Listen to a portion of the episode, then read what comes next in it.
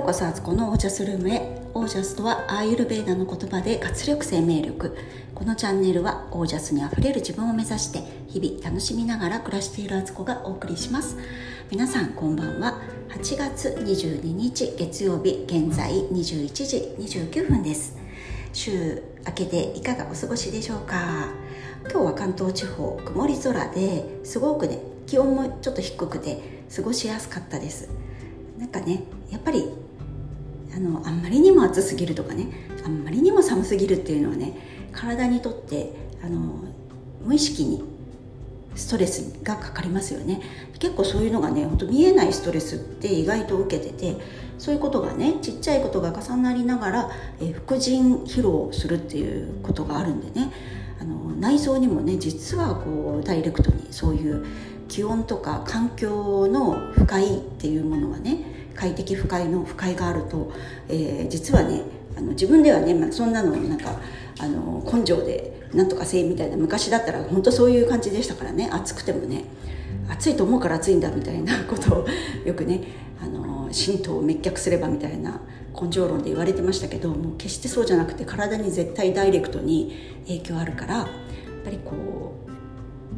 ある程度ね自分の快適さっていうのはもう貪欲に求めていいんじゃないかと思っております。そして、えー、今日はねあの高校野球決勝戦ってことでね仙台育英と、えー、山口県の下関国際とね戦って仙台育英が優勝しましたね。本当にねいや強かったですよね仙台育英。で下関の方はねいつも今までのね力強さ大阪桐蔭とかえーと、滋賀の近江を倒してきた時のあの時の勢いみたいのがちょっとねあの発揮できてない感じがしてねちょっと残念でしたよねそれはね。でもね選手たちもねすんごい疲れてるんだと思うんですよ。もう地方大会から含めたらねどんだけ試合してきたのっていうね連日ね。で思うんですけど甲子園でやっぱ優勝することってすごく名誉なことだけど選手たちにとっては結構体のダメージ大きいなっていうねそれもあんな暑くてまだねドーム球場とかそういうとこでやってればいいですけどやっぱ甲子園って本当に屋根ないですからね。あの応援席なんか見ててもね屋根があるとこって一部だけですよね。で応援するのも命がけみたいな感じだなと思って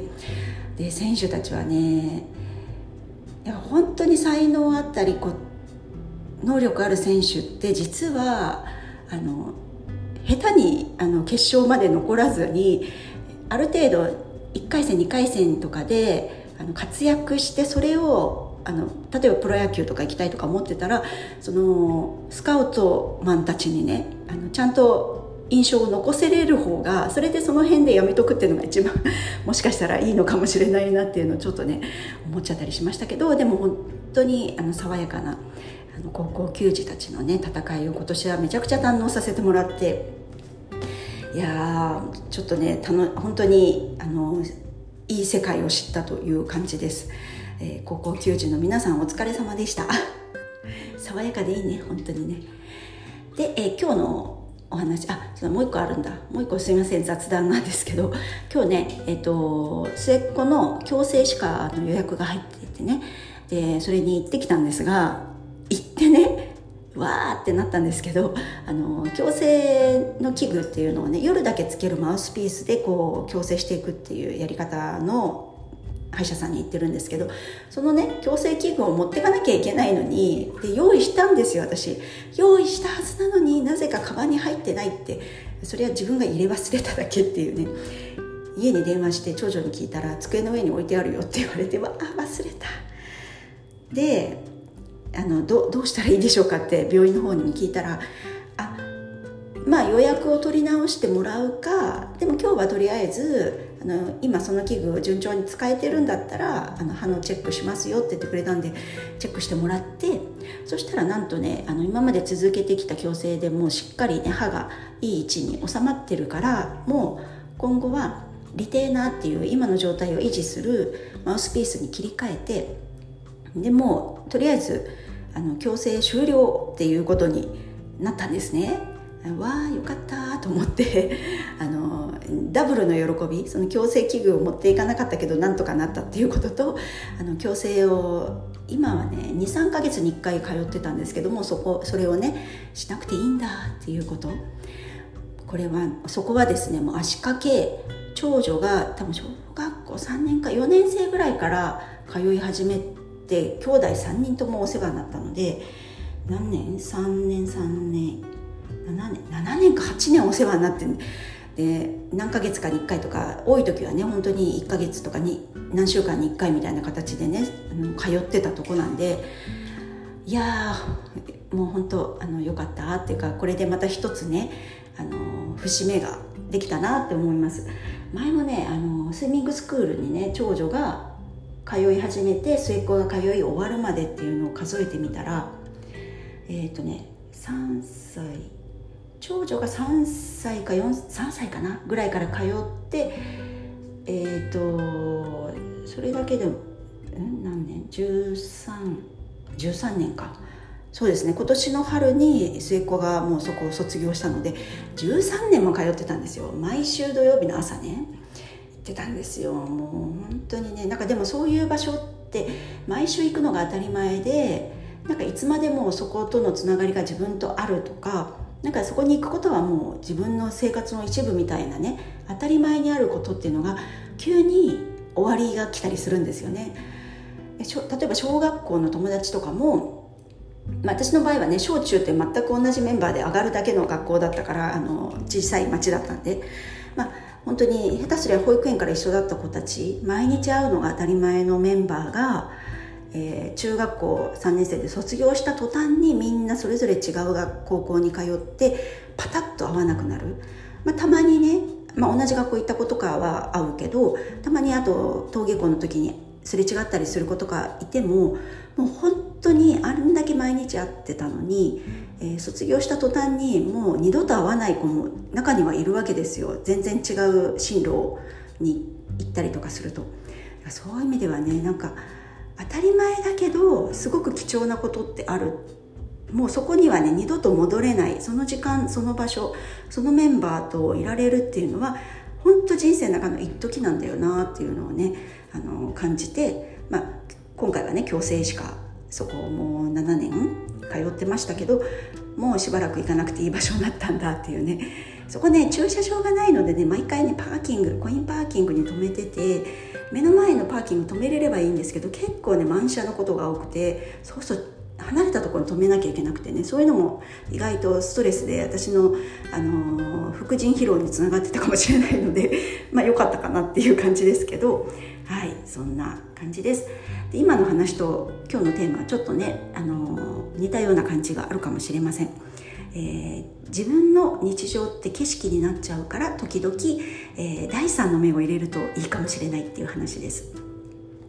今日ですねあのちょっとあのオタク訪問みたいなことしてたんですね。でそこのお家とかを見せてもらってあの私から見た目線のお片付けとかあのこういうふうなあの何収納とかどうでしょうかみたいなアドバイスみたいなことをねちょっとさせてもらったんですよ。でそこのお家はものすごい綺麗に片付いてて物も少ないし本当にねあの素晴らしいんですよね。お子さんとかいるのにこんなに片付けることができるんだって思う感動しちゃうんですけどそれでも細かく見ていくとまだまだ改善の余地というか、ね、もっともっと良くなるっていう点がねこう見えてきたわけですよ。でそれを一緒にこう見ながらね話ししながらやってたらその方もあなるほどみたいな自分ではなんとなくもうそれが当たり前にこれここにこれを置くとかの収納の仕方がねちょっと窮屈になってたりすることとかももうなんかもはや当たり前みたいなねことになってて気づけないっていうことがあったっていうのを言っててあそれって本当あるなと思ったんですよ。それは毎日見てると多少歪んでたりとかずれてたりとか無理だ無理がありそうに見えるみたいなことももうなんかねそっちがスタンダードになっちゃうんですよね。で本来のあごめんなさい本来というかもっとこうより良くなる方法があったりしてももうなんかね思考が多分そこで止まるというかこれで収まってるし大丈夫みたいなねあのこれで暮らせてるからっていうことのフォーカスになるんですよね。なるほどなと思ってそれはねうちの家にもめちゃくちゃ言えることだから人にアドバイスしながらね私はもう自分の家もどうにかしようっていうね 本当そう思いましたけどなんかそういう意味ではそれは今回は片付けとか収納とかに暮らしに関することでしたけどそれ以外のことでも自分がついつい普通にやっちゃってることとかあの仕事とかのやり方もそうかもしれないしなんか子育て中の何かねその子育ての仕方とかこう工夫みたいなことでも自分なりのやり方である程度確立しちゃうと改善しようっていう意識もなくなるっていうかもうこれで落ち着いてるっていうね風になるからだけど本当はもうちょっと変えたらすごく楽になったりとか違うやり方で子供もせ子供なんかだとね成長していくからそれに合わせてやっぱやり方変えてったりするどっかでねあの変えていくやり方をね 同じこと言ってるな。えっと今までのノウハウじゃ対応できなくなってきたりもするんですよね。でそれに気づければいいんですけど気づかずにそのまんまなんとなくやっちゃってることって結構あったりして、まあ、暮らしなんかには本当出やすいんですよね。収納とかね物のありかみたいなところは分かりやすく出るんですけど、えー、私がサンゴドゥーラって仕事をしてる時にもうやっぱいろんなお宅にお邪魔させてもらっててでいろんなキッチンでねお料理をしてきたんですけどなんかねなんでここにこれが置いてあるんだろうって思うこともまあまああったんですよね。でもそれはそこのお家としてはもうそこにしか置く場所がないとかそこに置いてあることで何かメリットがあったりとか良かったことがあるから置いてたりするとは思うんですけど例えばねあのガス台の前にダイニングの椅子が1個だけ置いてあったりしたことがあったんですね。でそうするとガスガスコンロって大体3つついてて右側の奥側のねその椅子が置いてある前のガスコンロを使う時ってちょっとね体は後ろ目でこう椅子を飛び越えて手でこうオーバーしながらあのこうガス台のとこに手を差し伸べてかき回したりとか そこでなんか野菜炒め作ったりとかね。そうやってやってたんですけど多分そこの家族にとってはもうそこに椅子があることが当たり前でなんかね確かねえーと、子供用の椅子をダイニングのテーブルに1個置いてるから椅子が1個余っちゃって置く場所がないからキッチンに置いてるって言われてたんですけど料理する時にはやっぱりすごく邪魔だったりするんですよね。やりにく料理がすごくストレスかかってここもまた副腎疲労になっちゃうみたいな。それかいみたいな感じですけど。でもちっちゃいストレスですけど実はそれない方が快適に料理ができて効率よく時間も短縮してできるかもしれないっていうね。そういう視点がやっぱりこうね家の中にいると結構わからなくなるんですよね。そんなこともあるので時々誰かの目線で見てもらう。自分のこととか自分の暮らしとか暮らしなんか本当に客観視してもらうとねすっごくね、あのー、また変化のね糸口が見えやすいんですけどそういう、あのー、時々誰かのコーチング的なセッションを受けるとかすごく大事だなって自分で一生懸命客観視しようとしてもね見えなくなってるとこあるんですよ。例えばねうちなんかだとお風呂場結構ねカビとかがやっぱりね黒カビがねどうしてもゴムパッキンとかについちゃっててこれをでも毎日見てるからねなんかむしろ水玉の模様かなみたいな感じでこう今お風呂入りながらね 見えたりするわけですよ。だけどこれを初めて誰かがうちに泊まりに来てお風呂に入ってもらってそれ見た時にうわ不潔みたいに絶対思うよなって恥ずかしいよねこれっていうね。あの普通に考えたらこれちょっともう限界値なんですけど毎日見てるとねカビと共存してるのが普通になっちゃってるんですよ。本当に衛生観念大丈夫かっていう状態ですけどそういうこともこうお客さんの目で家の中を見渡すとかっていうのはすごく大事だなと思いました。なのでねあの今いろんなね収納アドバイザーの方とかも世の中にいっぱいいるしそういう人に頼んでみるとかそうじゃなくてもお友達とかなんかこうちょっとね片付けとか意識が高い人とかにね来てもらってあのちょっと家をチェックしてもらうとかっていうのはねすごくいいんじゃないかと私は、えー、今日ねしみじみと思いました。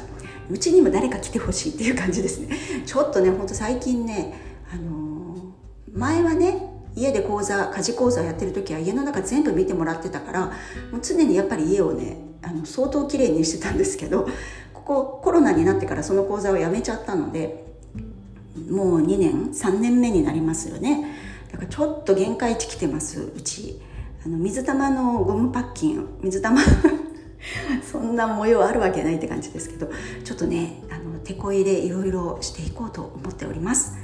ということで今日はこの辺で。皆さんの暮らしは自ら光り輝いてオージャスにあふれたものです。オージャス。他人の目線は本当に自分の宝になります。